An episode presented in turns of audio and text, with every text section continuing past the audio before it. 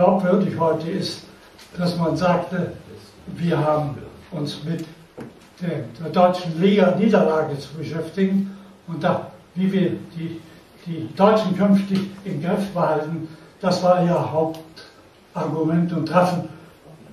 Ansonsten, wie ich als Soldat noch in den letzten Tagen geglaubt habe, äh, nachdem die Wunderwaffe nicht kam, dass die Amerikaner und die Engländer nun ja jetzt einen Gegner finden, der bewaffnet ist. Wir hatten ja nichts mehr entgegenzusetzen wie ein paar Panzer, die außer Gefecht gesetzt wurden und die letzten Handschalter, äh, Panzerfäuste, womit wir noch 20 bis 60 Panzer auf dem Weg in den Harz vernichten konnten.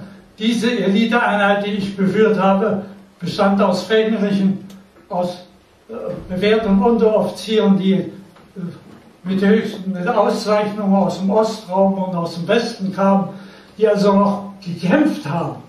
Und wenn sie keine Waffe mehr haben, können sie auch nicht mehr kämpfen. Das heißt, es war ein, wenn Sie wollen, eine Absatz, Absetzbewegung. Und diese Absetzbewegung vollzog sich, äh, indem wir nicht wussten, was geschieht mit unseren Kameraden, die verwundet sind oder in Gefangenschaft sind.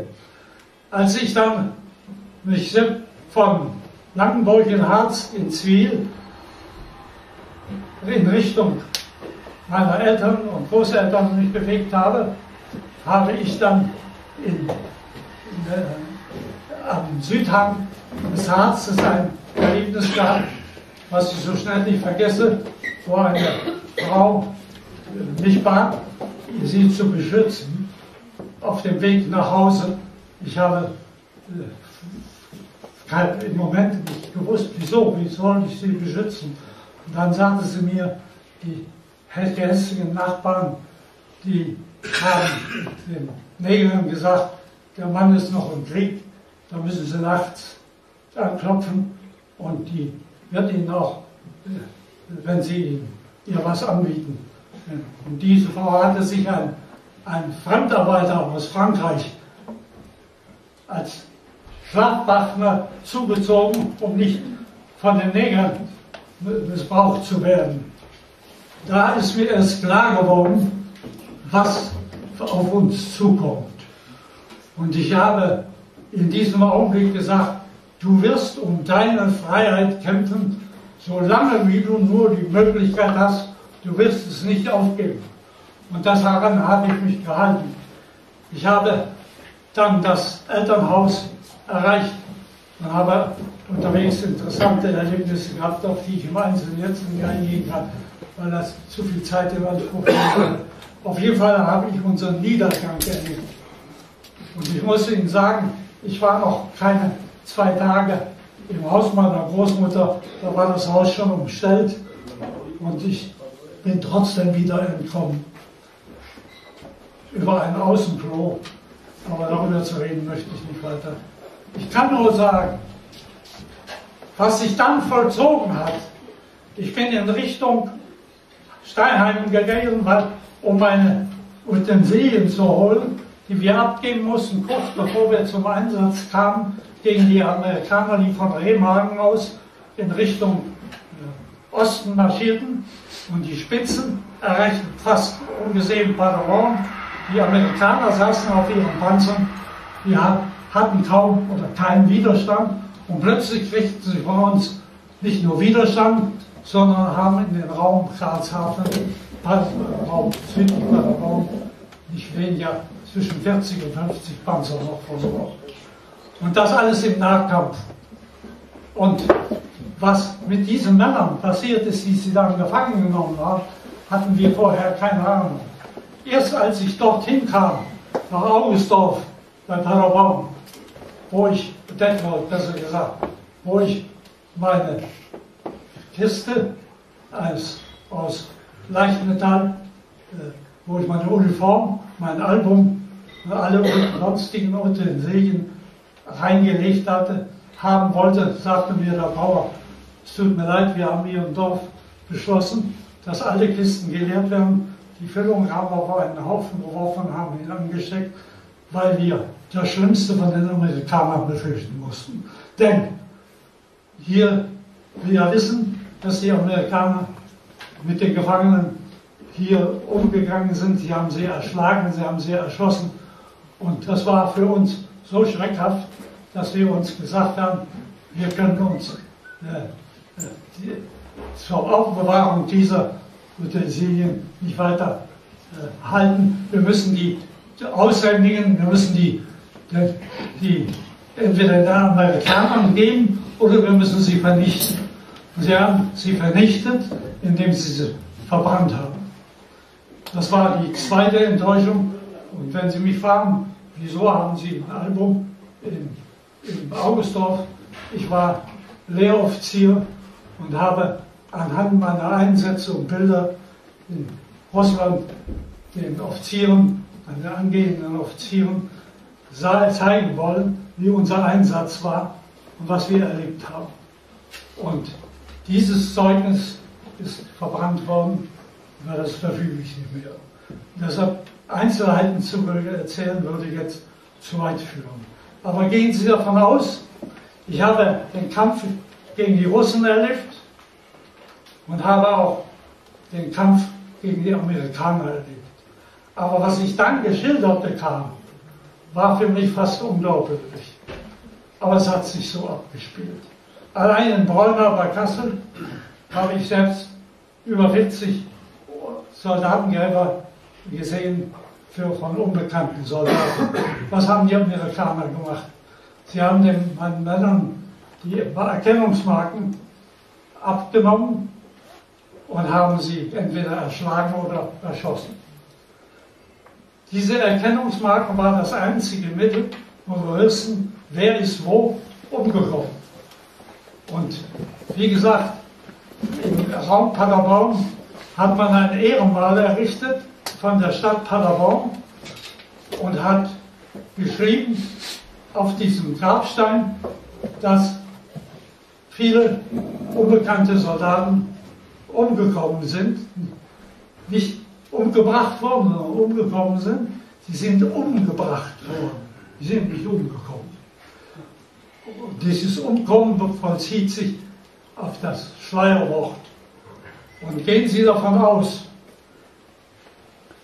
dass unser Volk immer wieder belogen wird mit den Behauptungen, wir seien ein Verbrechervolk.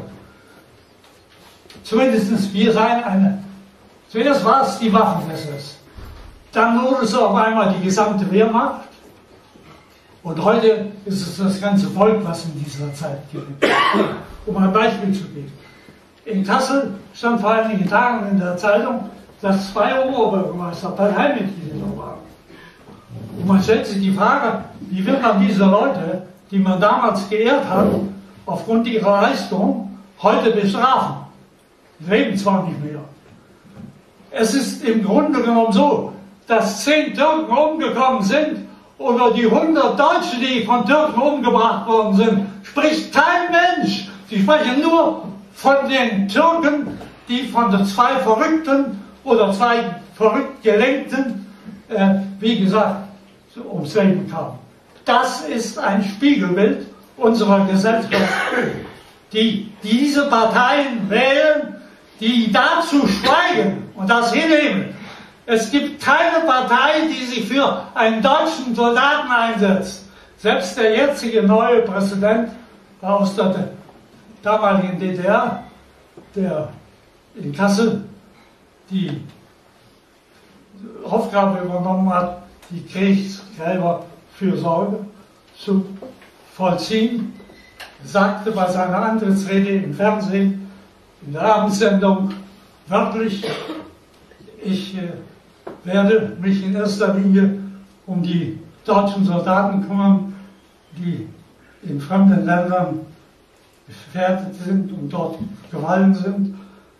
Und wir werden die Gräber der Flüchtlinge, soweit es noch möglich ist, zu kontrollieren haben. Das wird eine der wichtigsten Aufgaben. Auch die, sagt er dann, die Soldaten des Ersten Weltkrieges werden von uns weiter verfolgt das Schicksal der vermissten Soldaten. Und da habe ich gedacht, jetzt kommt das Wichtigste, jetzt wird er auch die Soldaten des Zweiten Weltkriegs nehmen. Kein Wort. Kein Wort. Und wie mir dabei zumute ist, wenn ich an meine Kameraden denke, die ihr Leben gelassen haben für Deutschland, in der Annahme, dass sie in Treue ihre Pflicht dem Vaterland gegenüber getan haben. Wenn man erlebt, wie wir heute behandelt werden und angesehen werden, wie man buchstäblich sucht nach Argumenten, um zu sagen, das waren Verbrecher. Die 6. Armee, die in Stalingrad unterging, den Film habe ich gesehen, den kommunistischen Film. Da hieß es, der, der Kommandeur der 6. Armee, der hier aus der, der Gegend von Kassel kommt, den ich persönlich im Gespräch hatte, Paulus, war sein Name, der hat, wie ich ihm das vorgehalten habe, gesagt, Sie brauchen mir nicht zu erklären, ich habe den Seidlitz ertragen müssen. Und ich ertrage auch diese, ihre, ihre Feststellung, die Sie haben. Genau das trifft zu. Das heißt, mit anderen Worten gesagt, die Tatsache, dass Juden umgekommen sind oder auch erschossen worden sind, ist unbestreitbar. Die Tatsache, dass die 6. Armee in Stalingrad, nach Stalingrad marschiert ist, den Auftrag hatte, alle Juden in Russland umzubringen, die ihnen in die Hände kommen, ist eine unglaubliche Lüge. Es gab einen Kommissarbefehl, der von keinem Kommandeur, auch von den Kommandeuren der Waffen-SS, nicht ernst genommen wurde, aus Verzweiflung darüber, dass man Gefangene von den Russen, deutsche Gefangene von den Russen, mit zerstochenen Augen, mit entstellten Körperteilen gefunden hat.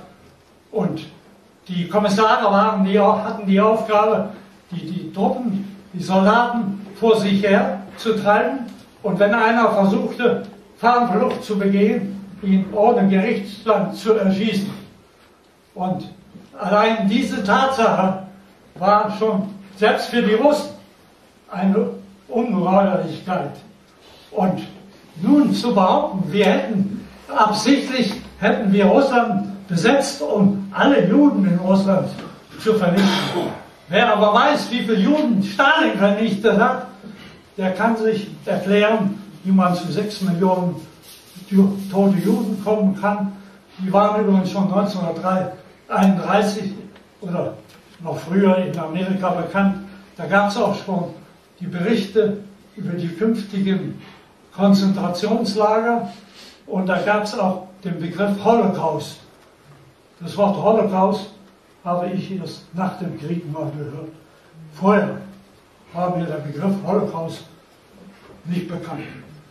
Und wie gesagt, äh, die Verbrechen im Krieg, es gibt keinen Krieg, der nicht ohne Verbrechen abläuft.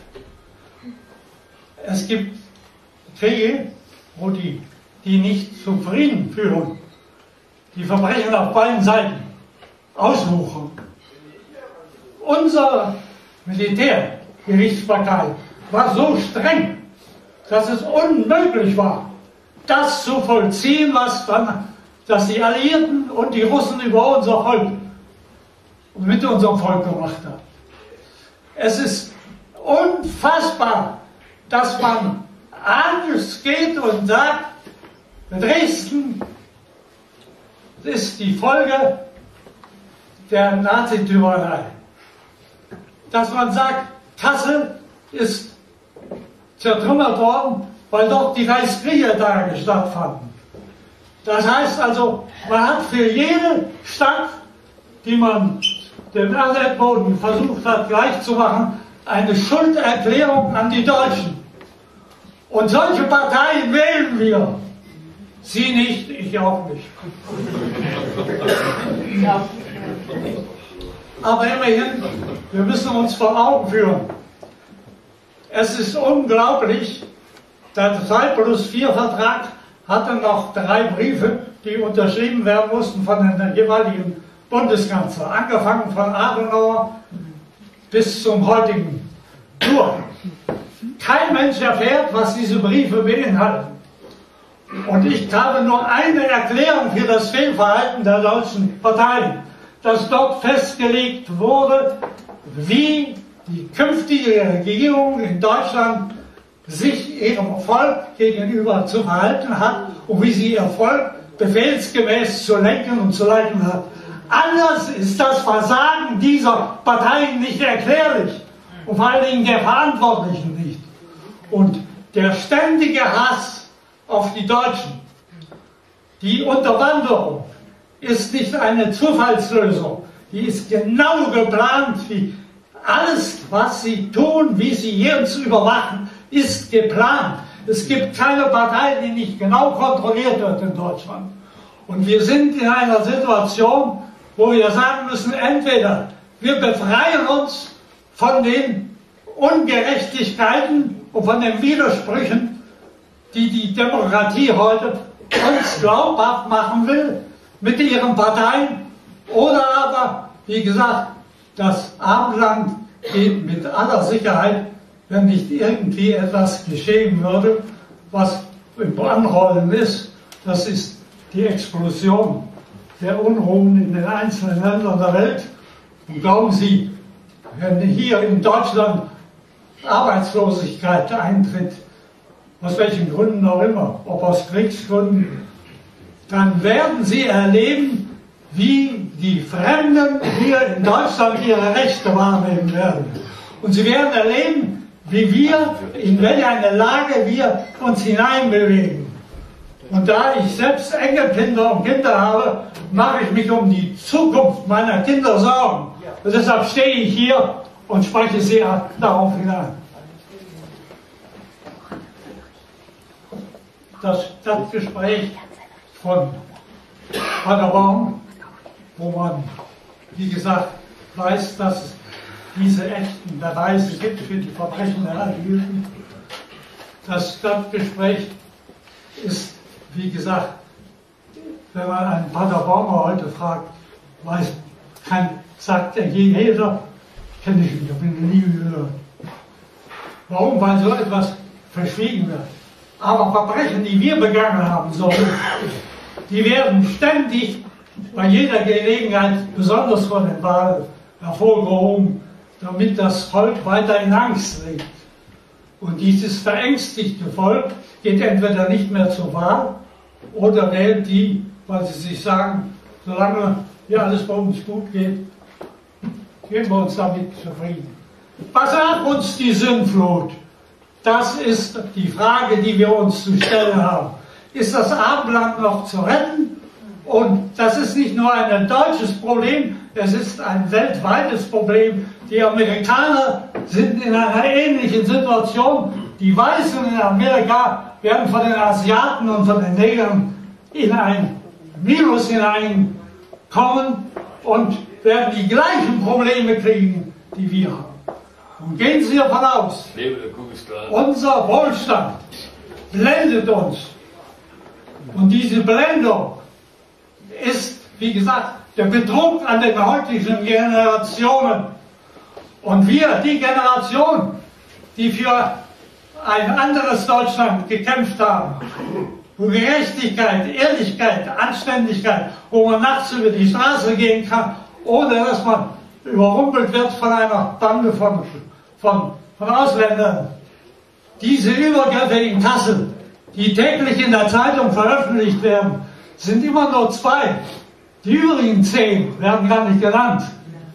Und ich kann Ihnen sagen, wenn Sie glauben, solange wie wir ein Fest nach dem anderen feiern, solange wie wir allen Recht geben, solange wie die Grünen sagen können, wir können auch die Kinder zu Porno mit heranziehen, solange wie es möglich ist, dass sie im Nachhinein dann sagen, ja, das war ein Fehlschritt, Allein dieser Gedanke einer Partei, die das zum Gesetz machen wollte, ist so unglaublich, dass man weiß, alle die, die mit den Grünen heute verhandeln, die müssen verrückt sein. Entschuldigen Sie bitte, dass ich mich mal so äußern kann. Man kann diese Leute nur so erklären.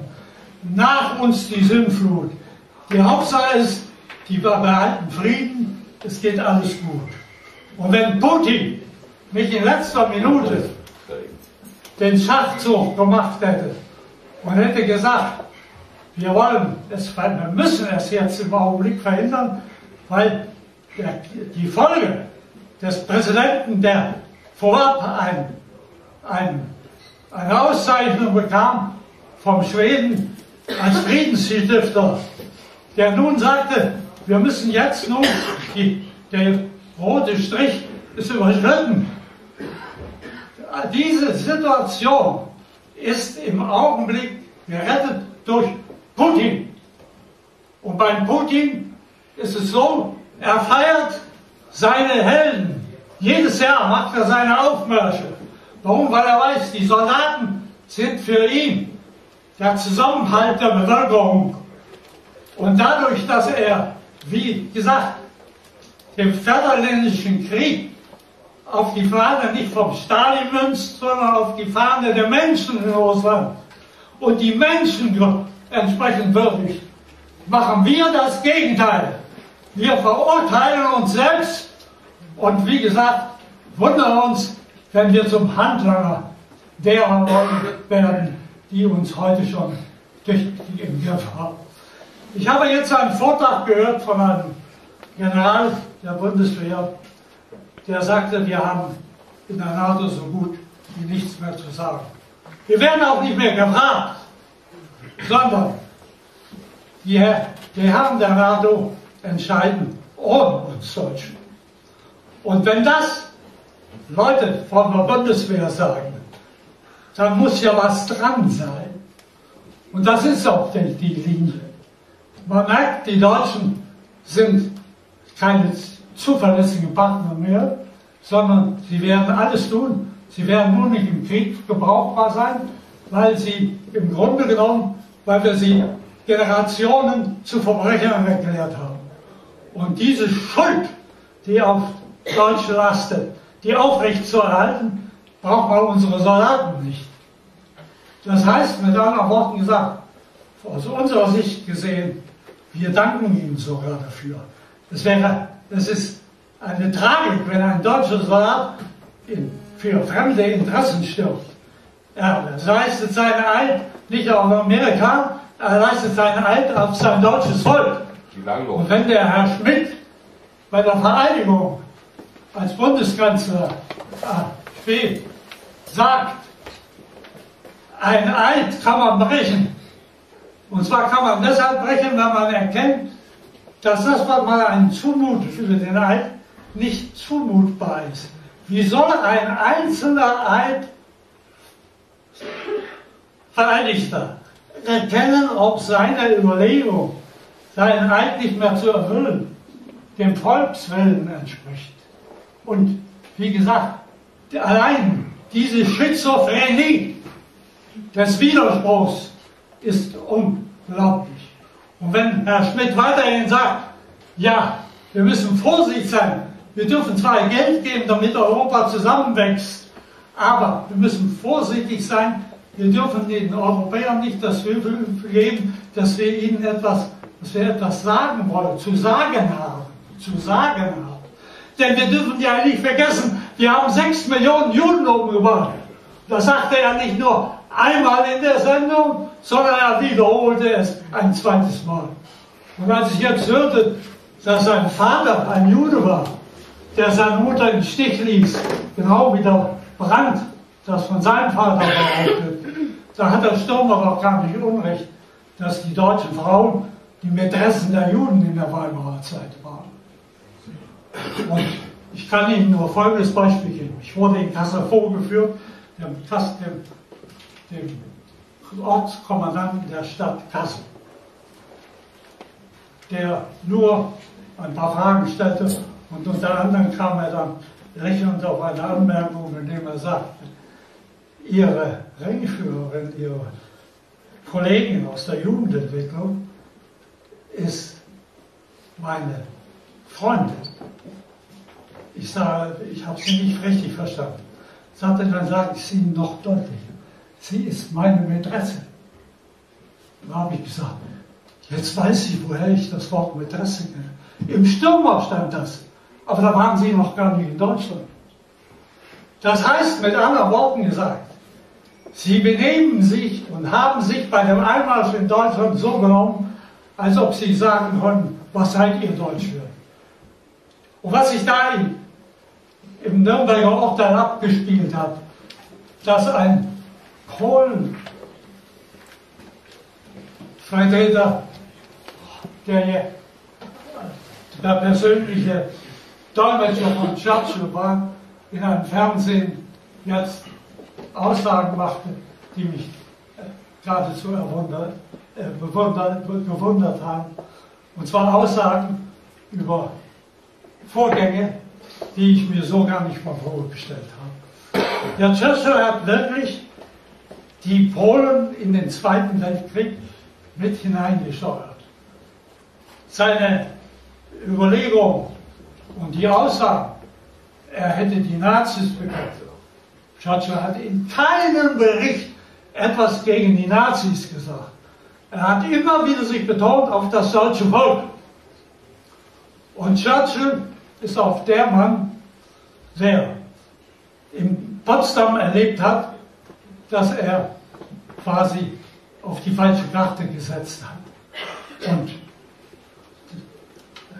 wenn wir überlegen, die vielen freiwilligen Verbände aus Europa, die in unseren Reihen mitgekämpft haben, die vielen, zu denen ich teilweise heute noch Kontakt habe, sofern sie noch leben. Wir alle kommen zu der gemeinsamen Überlegung, Europa ist durch England, durch Churchill verraten worden. Und was Europa betrifft, der Zukunft, wird es so sein, dass wenn nicht in absehbarer Zeit, durch welche Ereignisse auch immer, die Völker anfangen zu sagen, bis hier und keinen Schritt weiter, dann kommt die wirkliche Frage, hat das Abendland aufgehört, ist seiner Kultur zu bestehen? Und werden wir nicht durch Überfremdung letztlich ein Land sein, was nur noch Befehlsempfänger hat. Und aus diesem Grunde sage ich Ihnen, seien Sie kritisch, gehen Sie in Büchereien, kaufen Sie sich über Wissenschaftler, die Aussagen machen über die, über die jetzigen Verhältnisse und über das, was uns erwartet. Es gibt dafür genügend Möglichkeiten, sich zu orientieren.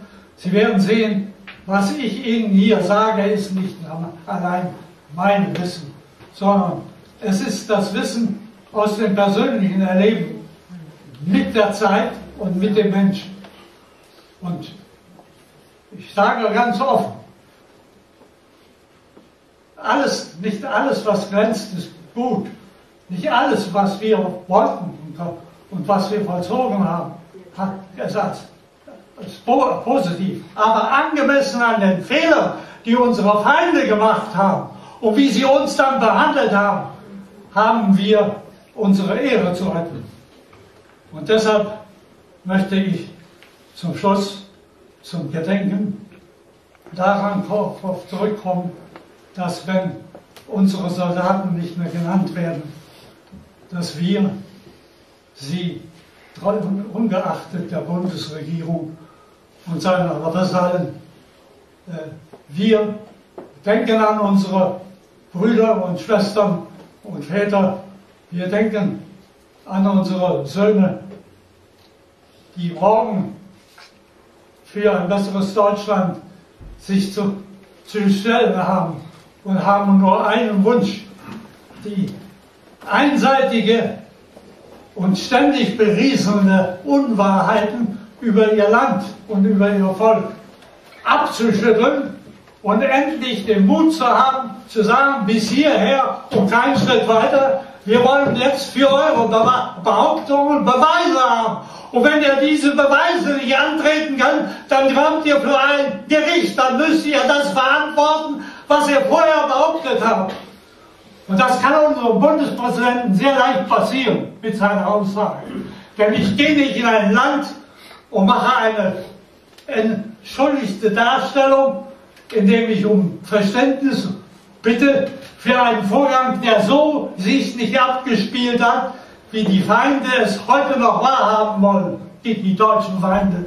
Und die deutschen Feinde sind heute in der NATO genauso, wie sie früher, wie gesagt, unter sich verbündet waren und es darum ging, den, Deutschen ihren Lebensraum streitig zu machen. Und wie gesagt, dagegen sich zu wehren, das ist notwendig. Und ich sage Ihnen noch einmal, es ist nicht wichtig im Augenblick, was wir für uns denken, sondern wichtig ist, was wir für unser Volk denken. Denn die Ablenkung von den Problemen, die auf uns zukommen, diese Ablenkungen sind heute, wenn ich Kassel nur als Stadt mal betrachte, wir haben jede Woche haben wir ein Fest. Die, die Leute, die sich das erlauben können, die Frauen arbeiten extra, damit sie zusätzlich das Geld haben, die Feste mitzuerleben und zu feiern. Das heißt, entschuldigen Sie die scharfe Kritik, dass ich sage, dass im Grunde genommen heute, abgesehen von, von, von vielen, die an, äh, an der Grenze ihres Minimum leben, äh, ihres Maximum leben, das heißt, dass sie sich gerade ernähren können und sie können sich nichts erlauben. Und vor allen Dingen dann, wenn sie Kinder haben, ist ihr Problem umso größer. Und deshalb werden auch weniger Kinder geboren. Die Kinder haben eine Zukunft, die keiner richtig beantworten kann. Und deshalb ist auch diese Stornierung des, des Kindernachwuchs erklärlich. Das ist aber kein deutsches Problem, ich erkläre es nochmal, das ist ein europäisches Problem.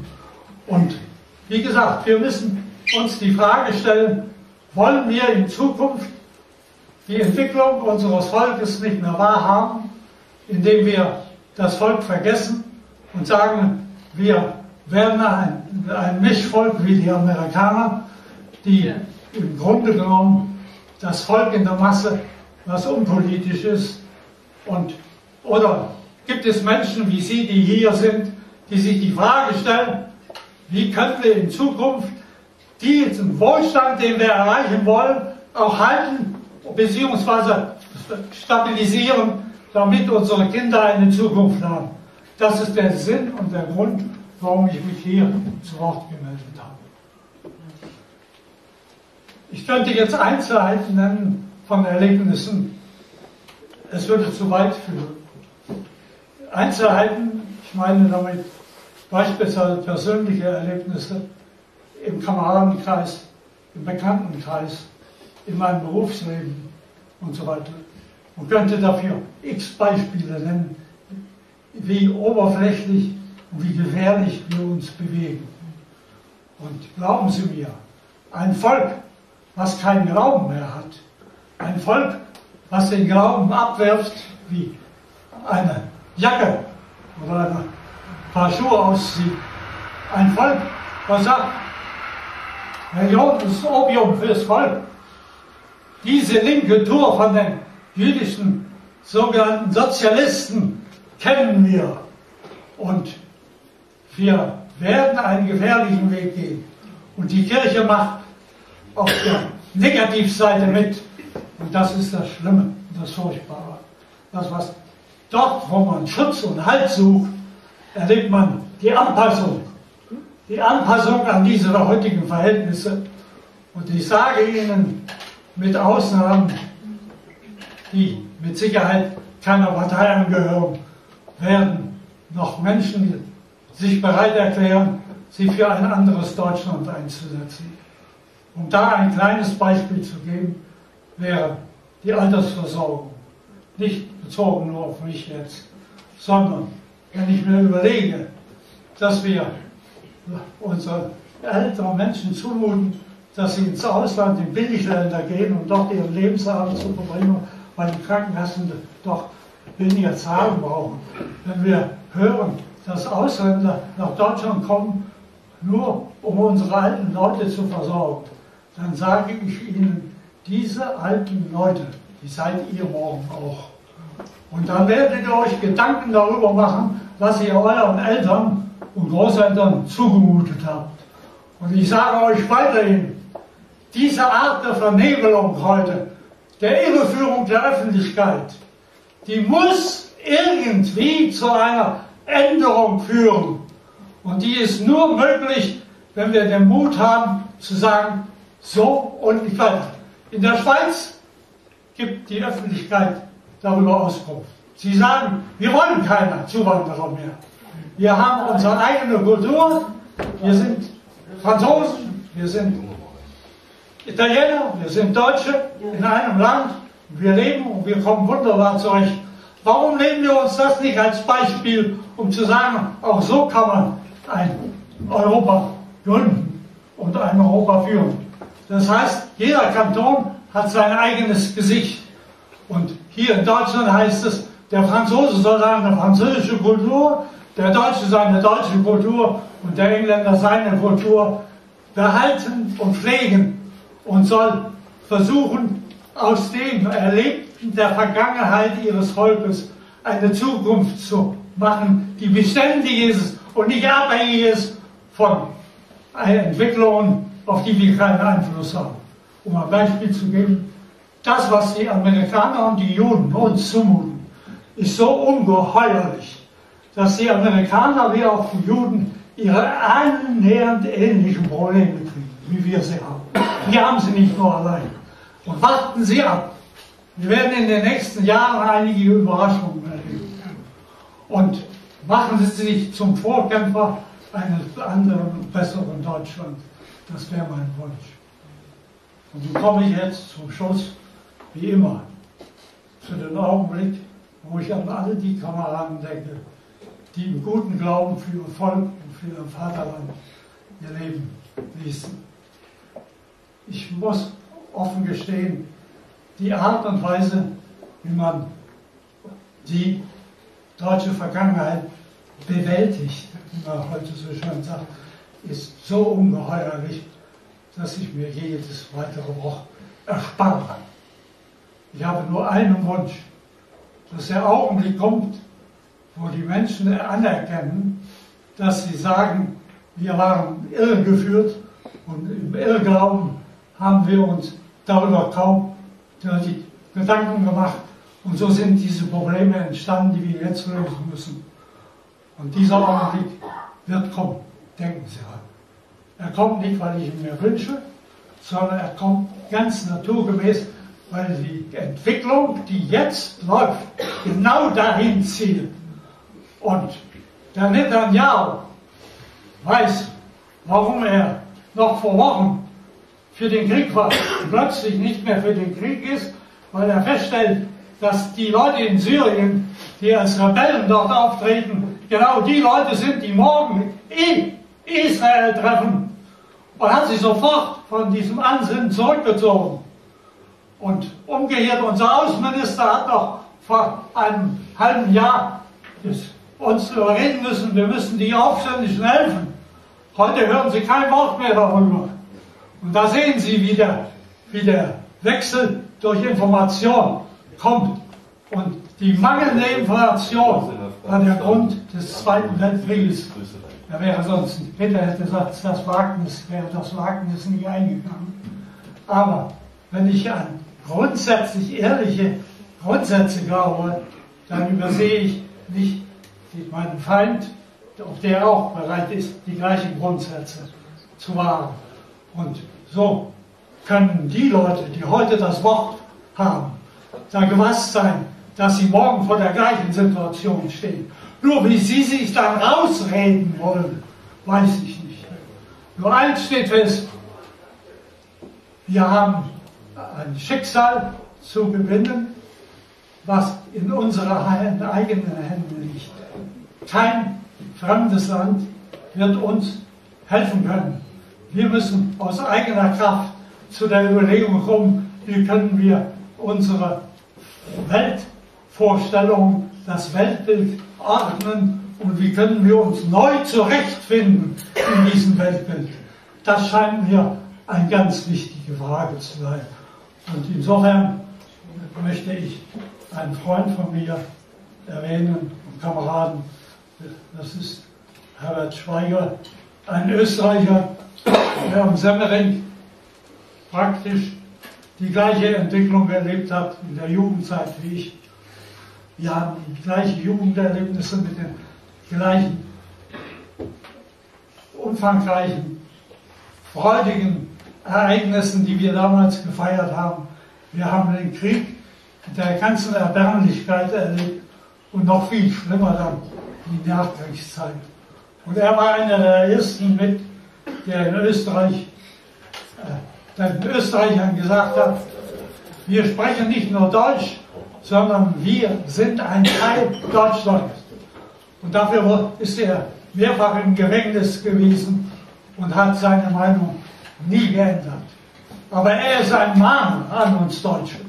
Er hat uns aufgerufen, indem er praktisch in einer Rede in Stuttgart darauf hingewiesen hat, dass wir nur selbst uns korrigieren können und befreien können von den Zwängen, die die Freiheit, die sie heute mit sich bringt, die die Freiheit zur Unfreiheit werden lässt.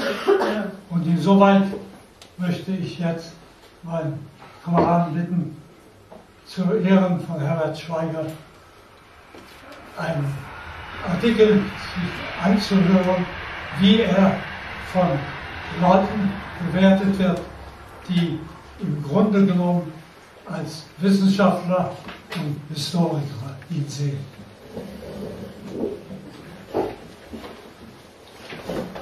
In den Morgenstunden des 5. Juli ist Herbert Schweiger Neuberg an der Mütz zur Großen Armee abberufen worden. Herbert Schweiger war einer der bekanntesten nationalen Politiker und Publizisten Deutschlands. Er wurde am 22. Februar 1924 in Spital am Semmering geboren, war bereits als Jugendlicher im Deutschen Turnverein und der Hitlerjugend aktiv. Als gerade 17-jähriger Mittelschüler meldete er sich im April 1941 freiwillig zur Waffen-SS, wo er nach kurzer Pionierausbildung ab Juli 1941 in der Leitstandarte SS Adolf Hitler im Abwehrkampf gegen die Sowjetunion eingesetzt wurde. Nach mehreren Verwundungen und Lehrgängen, unter anderem in der SS-Junkerschule Braunschweig, wurde er 1943 zum SS-Untersturmführer befördert. Mit Kriegsende gerät er in US-Kriegsgefangenschaft. Nach der Entlassung wurde Schweiger zunächst in der Heimkehrhilfe und Beratungsstelle HHB aktiv. 1953 wurde er Landesobmann des Verbandes der Unabhängigen in der Steiermark. 1956 trat er als Spitzenkandidat der VDU-Nachfolgeorganisation Freiheitliche Partei Österreichs FPÖ in Graz an. Schweiger war auch Gründer der Landesorganisation Steiermark der Nationaldemokratischen Partei NDP, die 1967 von Norbert Borger geschaffen und 1988 verboten wurde. Eng verbunden war Schweiger mit dem deutschen Kulturwerk Europäischen Geistes, wo er nach 1980 Präsidiumsmitglied gewesen ist. Außer im DKIG trat er als Referent bei der Wiking-Jugend, bei der Gesellschaft für freie Publizistik, dem Freundeskreis Ulrich von Hutten, im Nationaldemokratischen Hochschulbund sowie auf Veranstaltungen der MPD und der JN auf. Schweiger saß wegen seiner politischen Überzeugung bis 1997 insgesamt viermal in Haft. Zuletzt wurde er am 21. April 2010 vom Oberlandesgericht Graz wegen sogenannter NS-Wiederbetätigung rechtskräftig zu 21 Monaten Haft verurteilt. Schweiger war nicht nur Politiker, sondern ein bedeutender Programmatiker. Bereits 1963 fasste er in einem Buch die Politik und die Lebensgesetze für die Zukunft des deutschen Volkes zusammen. Für die Weitsichtigkeit seiner Gedanken mag folgendes Zitat stehen. Abschließend kann festgestellt werden, dass jede nationale, wirtschaftliche und soziale Ordnung nur dann verwirklicht und erhalten werden kann, wenn in der heutigen, heutigen Welt der Spannung und Konfrontation die Selbstbehauptung sowie die kräftemäßig möglich ist willentlich vorhanden ist. So ist die Wehrfrage keine Klassenparteien- oder konfessionsbedingte politische Angelegenheit, sondern eine Notwendigkeit für das Leben und Überleben. Nur eine lebensbejahende, kämpferische, unbedingungslose Haltung kann die Verwirklichung unserer Ideen erreichen. Jeder Versuch, den bequemeren Weg einer politischen Erneuerung beschreiten zu wollen, muss scheitern. Es ist dem Verfasser klar, dass viele Menschen vorerst die Darstellung der geistigen und weltpolitischen Lage nicht wahrhaben wollen und dieselbe als Furcht vor den Konsequenzen für das persönliche, persönliche Leben ablehnen. Nur der lebensstarke, von Natur aus soldatisch eingestellte Mensch wird sofort erkennen, dass diese Herausforderung angenommen werden muss, wenn er nicht mit einem Volk und allen anderen europäischen Nationen untergehen will. Die europäischen Völker stehen vor einer gewaltigen Entscheidung, die ihnen weder ein angenommener Gott noch eine höhere Gewalt abnehmen wird. Das erste Mal in seiner Geschichte muss er mit dem vollen Bewusstsein der Eigenverantwortung für das Dasein seinen zukünftigen Weg bestimmen. Zitat Ende.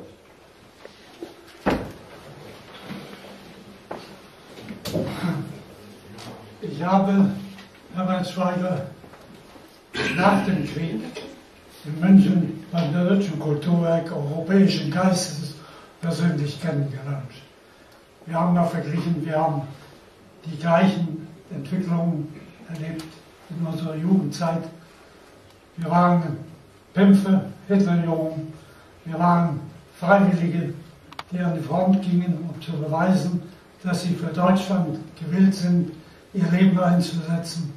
Wir haben praktisch die Kriegserlebnisse so erlebt, dass wir in der Öffentlichkeit weniger darüber geredet haben.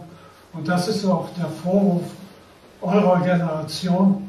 Warum habt ihr nicht von Anfang an euch und eurer der Welt widersprochen, wenn die Weltpresse Lügen über Deutschland verbreitet?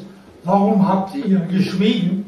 Und warum ist es nur möglich, jetzt im Nachhinein etwas korrigieren zu wollen, was nur schwer korrigierbar ist, weil die Menschen in ihrer Angst, wenn sie das Wort hören, Waffen-SS oder eine positive Entwicklung im Dritten Reich, dann werden sie im Grunde genommen hilflos und ziehen den Kopf ein und wollen nicht hören und wollen nicht wahrnehmen, sondern sie sagen, wenn die ganze Welt uns Deutsche verteufelt, dann müssen wir ja etwas falsch gemacht haben.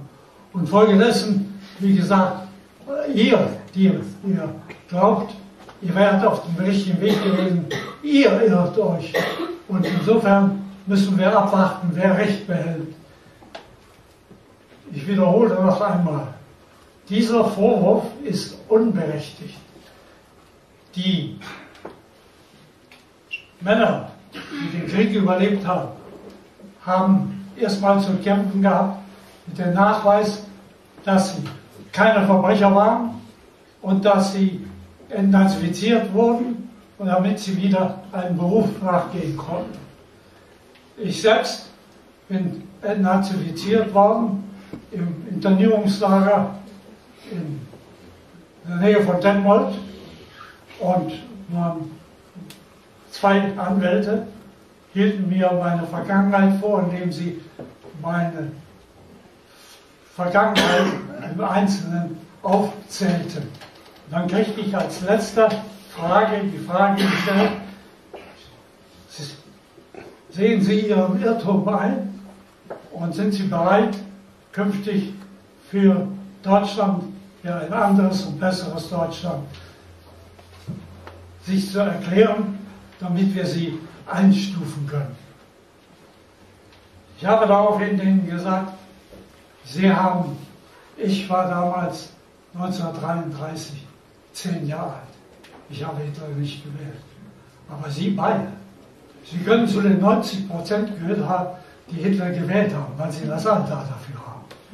Aber ganz abgesehen davon, Sie haben ja, selbst wenn Sie ihn gewählt haben und an ihn nicht geglaubt haben, dann haben Sie trotzdem sich gesagt, das geht in ein, in ein Chaos, der wird nur kurze Zeit sich halten. Und was hat er für ein blühendes Land entwickelt? Und in welche Lage sind wir da durchgekommen?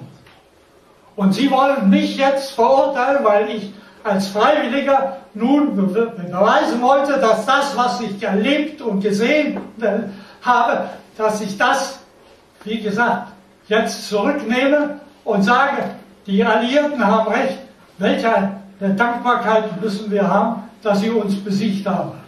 Was verlangen sie eigentlich von mir?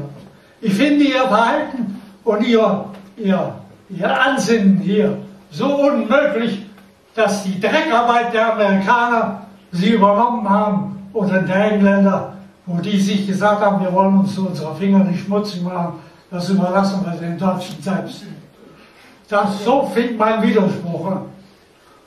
Und ich habe jeder nationalen Bewegung und jedes Treffen von germanischen Freiwilligen in Frankreich, in Holland, in Deutschland.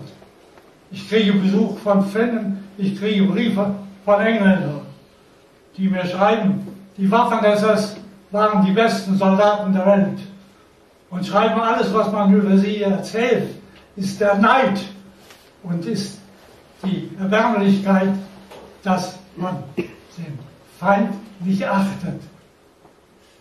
Wir haben keine Achtung vor unserer Regierung.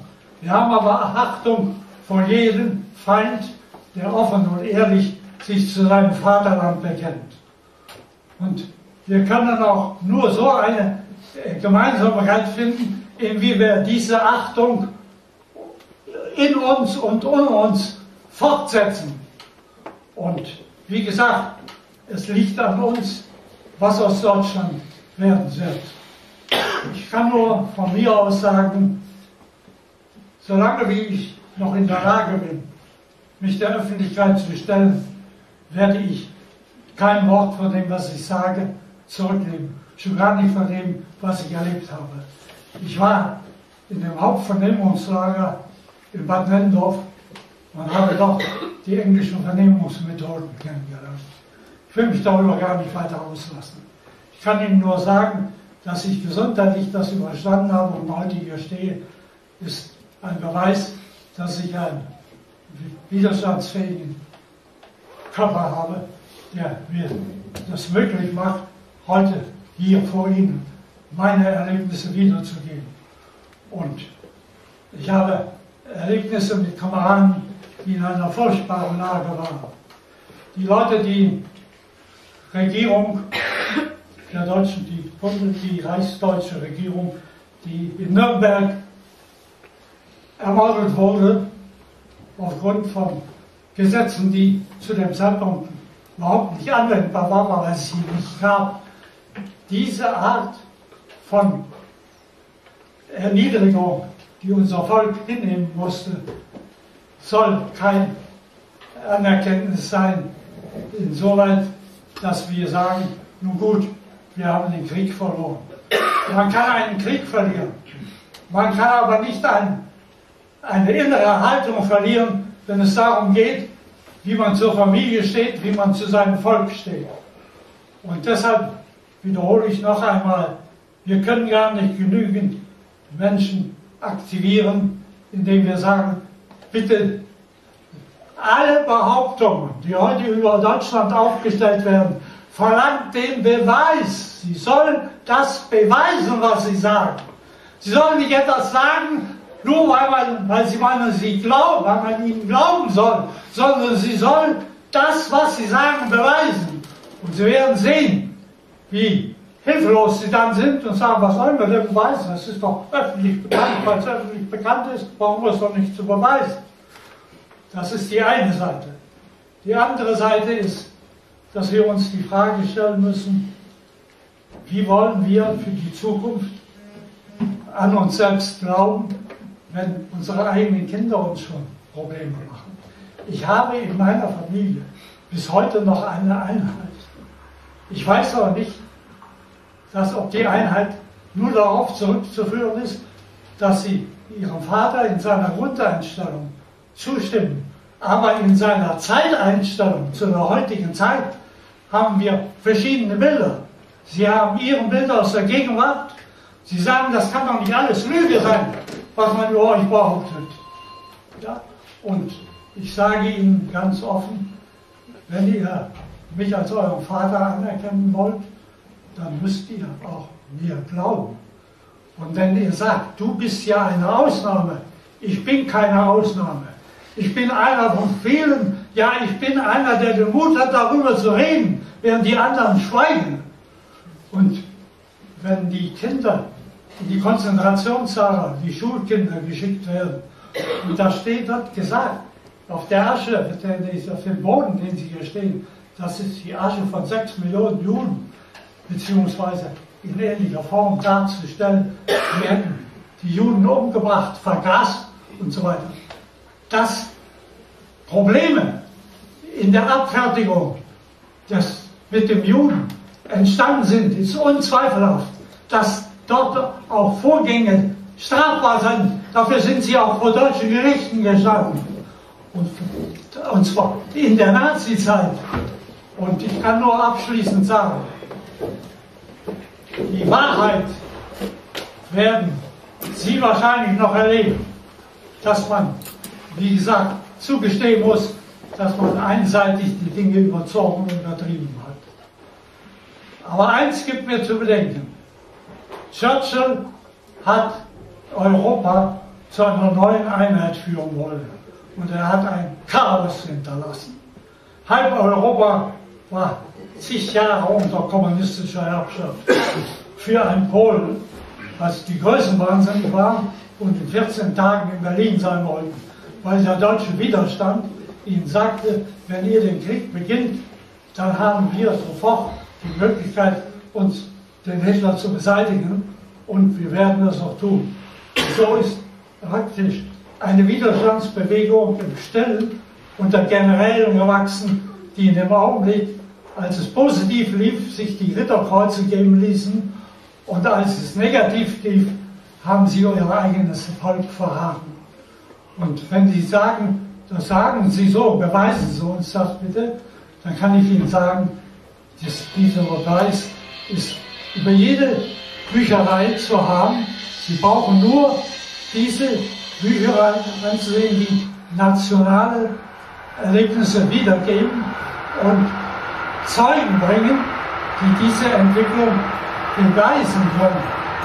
Und ich sage Ihnen noch einmal, Israel ist in einer Situation, wo sie um ihre Zukunft genauso bangen, wie wir als national denkende, volkstreue Deutschen über unsere Zukunft, unsere Sorgen haben. Und wer nun am Ende sich durchsetzt, wird die Zukunft zeigen. Ich gehe davon aus, dass die Gerechtigkeit der Wahrheit den Vorzug gibt.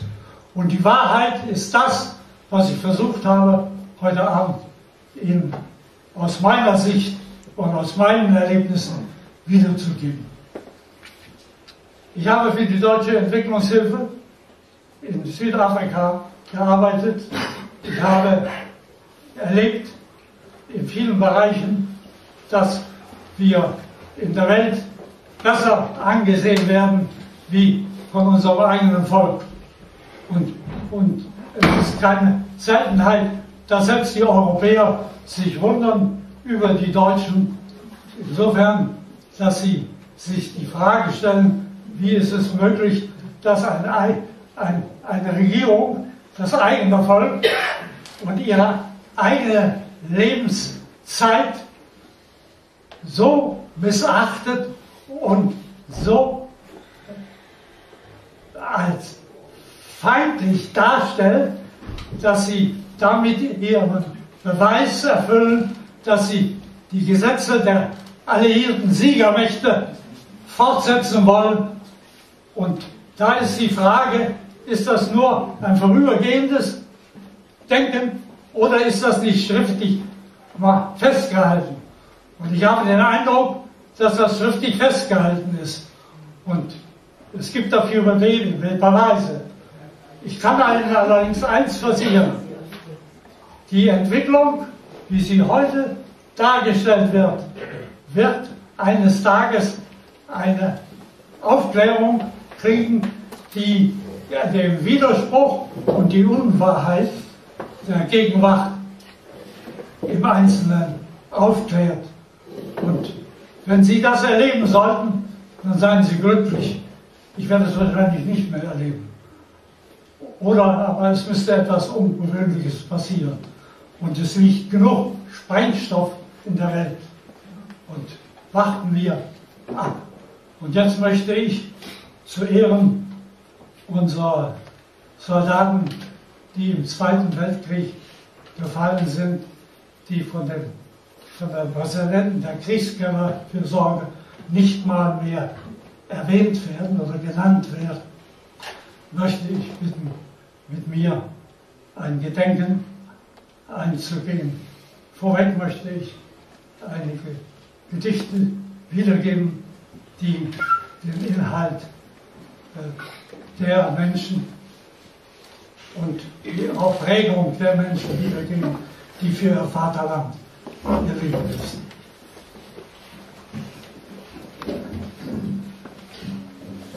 Sie liegen im Westen und Osten, sie liegen in aller Welt, und ihre Helme verrosten und Kreuz und Hügel zerfällt. Sie liegen verscharrt und versunken im Massengrab und im Meer. Aber es leben Halunken, die ziehen noch über sie her. Heute tobt man mit frechen Gewahren durch Flitter und Lüge und Glanz. Sie fielen mit 18 Jahren in einem anderen Tanz. Heute macht man mit funkelnden Wagen und Dünkel und Mammon Staat. Sie starben an vielen Tagen noch hinter dem Stacheldraht. Sie waren nicht ausgezogen um Beute und schnöden Gewinn. Was heute verlacht und verlogen, es hatte für sie einen Sinn. Sie hatten ihr junges Leben nicht weniger lieb als die, heute Höhen es hinzugeben, sei reine Idiotie. Sie konnten nicht demonstrieren, mehr Freizeit bei höherem Lohn. Sie mussten ins Feld marschieren, der Vater, der Bruder, der Sohn. Sie gingen die Heimat zu schützen und, und haben allem entsagt. Was kann uns der Einsatz nützen, hat keiner von ihnen gefragt.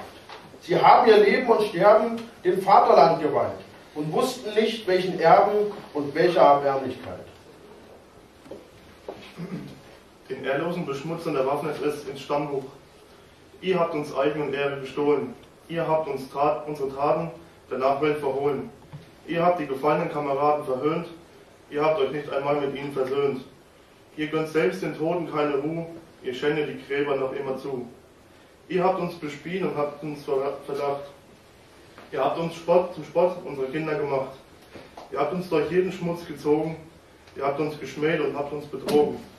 Ihr seid winselnd vor jedem, jedem Sieger gekrochen, doch unseren Stolz habt ihr nicht gebrochen.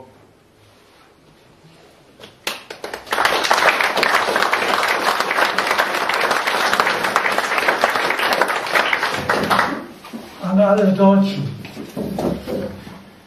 Mit diesem Aufruf begann die Mitarbeit der unabhängigen Nachrichten im April 1999 mit der Einrichtung des Deutschen Gedenkarchivs, um den Andenken an möglichst viele Einzelschicksale unserer gefallenen und vermissten Soldaten und die auf der Flucht und Vertreibung umgekommenen Deutschen für alle Zukunft zu bewahren. Die Ehrung unserer Toten sollte für jeden Deutschen am Volkstrauertag zur Normalität gehören. Leider ist dieser Tag in den angeblich unabhängigen, in Wahrheit aber gleichgestalteten Massenmedien und im Schulunterricht zu einer einseitigen Propaganda verkommen. Die nicht enden wollenden jährlichen Betroffenheitsrituale zu Schuld und Verbrechen von Deutschen und die Verharmlosung der deutschen Opfer des letzten Weltkrieges sollen nur eines bewirken die Aufrechterhaltung der Mehr des einzigen Verbrechervolkes unter lauter Geschlechten. Ich bitte Sie, sich von den Plätzen zu erheben. Wir gedenken der gefallenen Soldaten, die ihr Leben für Volk und Vaterland gaben. Es waren Männer mit großer Disziplin, die tapfer gegen eine schreckliche Übermacht kämpfte. Selbst als die Niederlage nicht mehr zu vermeiden war, kämpfte sie getreu ihrem Eid für die Ehre ihrer Einheit und ihrer Kameraden bis zur bedingungslosen Kapitulation.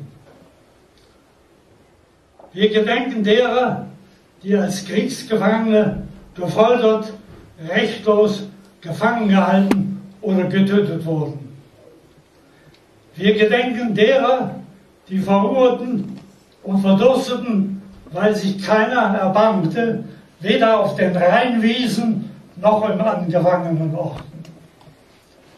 Wir gedenken all derer, die nach dem Krieg gegen jedes Recht zu Arbeitssklaven gemacht wurden, in Lagern durch Seuchen und Misshandlungen dahingerafft und in Massengräbern verscharrt wurden. Wir denken, gedenken derer, die als europäische Freiwillige für ein freies Europa im Kampf gegen den Bolschewismus ihr Leben gaben. Wir gedenken all derer, die durch die Siegerjustiz hingerichtet oder ihrer Freiheit beraubt wurden. Wir gedenken der heutigen deutschen Soldaten, die in fremden Ländern für fremde Interessen ohne Zustimmung des eigenen Volkes ihr Leben aufs Spiel setzen und geopfert werden. Ich danke Ihnen. Sie können sich bitte setzen.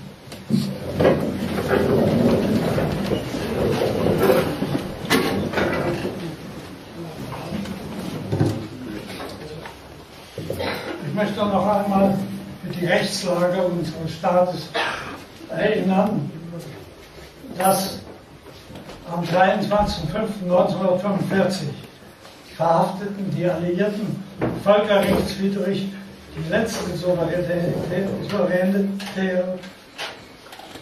deutsche Regierung. Entschuldigung.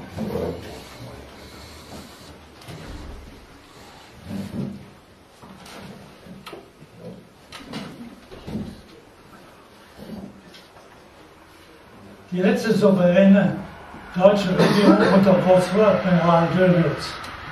Seither sind die Deutschen unfrei. Wir wollen endlich Freiheit für Deutschland, Freiheit für Europa.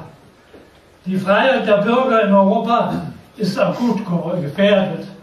Die USA unterdrücken mit dem verschiedenen Vorwand der Terrorbekämpfung immer weitere Teile der Welt. Der sogenannte EU-Haftbefehl erlaubt eine nahezu willkürliche Freiheitsberaubung. Die Spitze und Überwachungs der sogenannte EU-Haftbefehl erlaubt eine nahezu willkürliche Freiheitsberaubung. In Deutschland und nimmt Formen an, von denen die Stasi nur träumen konnte aus Angst vor den Medien, den Gerichten und linksextremen Schlägerbanden wagen die Bürger kein offenes Wort mehr über die Einwanderung von Ausländern oder über die Macht eines gewissen Zentralrates. Der gläserne Mensch wird Tatsache. Wie, konnte es so weit kommen? Warum wehren sich Regierung und Parteien in Deutschland nicht gegen solche Zustände, die jeder Rechtsstaatlichkeit widersprechen? Die Antwort ist einfach, weil die Bundesrepublik kein Staat der Deutschen ist, sondern ein Selbstverwaltungsprovisorium unter alliierter Vormundschaft.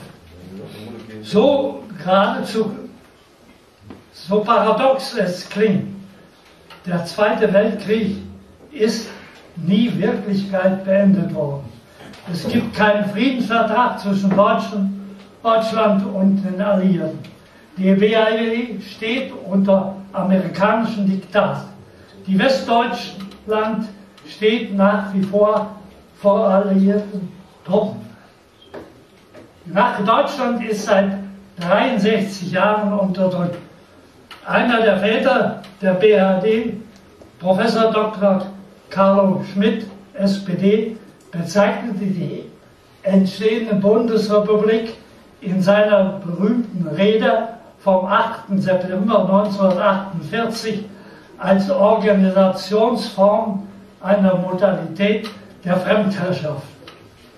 Das blieb bis heute so, denn die Vereinbarung zwischen der BRD und den drei Mächten vom 27. und 28.09.1990 zum 2 bis 4 Vertrag hält im ersten Teil Artikel 2 fest. Alle Rechte und Verpflichtungen, die durch gesetzgeberische, gerichtliche oder Verwaltungsmaßnahmen der alliierten Behörden begründet oder festgestellt worden sind, sind und bleiben in jeder Hinsicht nach deutschem Recht in Kraft. Zu den erwähnten gerichtlichen Maßnahmen der Alliierten gehören vor allem die Urteile und Feststellungen des Nürnberger Militärtribunats von 1946, bei dem die allein Kriegsschuld Deutschlands und die Völkermordsverbrechen festgeschrieben wurden. Das Grundgesetz für die Bundesrepublik Deutschland ist keine Verfassung, sondern ein Organisationsstatut für eine Übergangszeit. Das wurde vom deutschen Volk weder in Auftrag gegeben noch beschlossen, noch von Siegern des Weltkrieges angeordnet. Das ist die Realität, mit der unsere Bundesparteien sich entschuldigen können und sagen können, wir haben ja nur den Spielraum genutzt, den man uns gelassen hat. Wir hatten ja gar keine andere Wahl. Aber wir haben, wie gesagt, diesen Vertrag nicht unterschrieben. Und wir wehren uns gegen diesen Vertrag und warten auf den Tag, wo wir in Freiheit unsere Regierung selbst so wählen können, wie es wir sie uns vorstellen und die dem deutschen Gesetz und dem deutschen Recht entspricht. Und wie gesagt, ich habe den Wunsch und die Bitte, meine Bemühungen heute nicht misszuverstehen. Ich werbe für keine Partei. Ich spreche für die Deutschen, schlechthin, egal, in Ost und West. Und wie gesagt, wir werden einen Weg gehen, von dem es von euch abhängt, inwieweit ihr bereit seid, gleiche Opfer zu bringen, wie ich in meinem Alter es heute noch hier versuche, Ihnen glaubhaft zu machen, dass wir, wie gesagt, unseren Weg finden müssen in einem freien und geeinten Europas. Das ist meine Bitte an Sie. Dankeschön.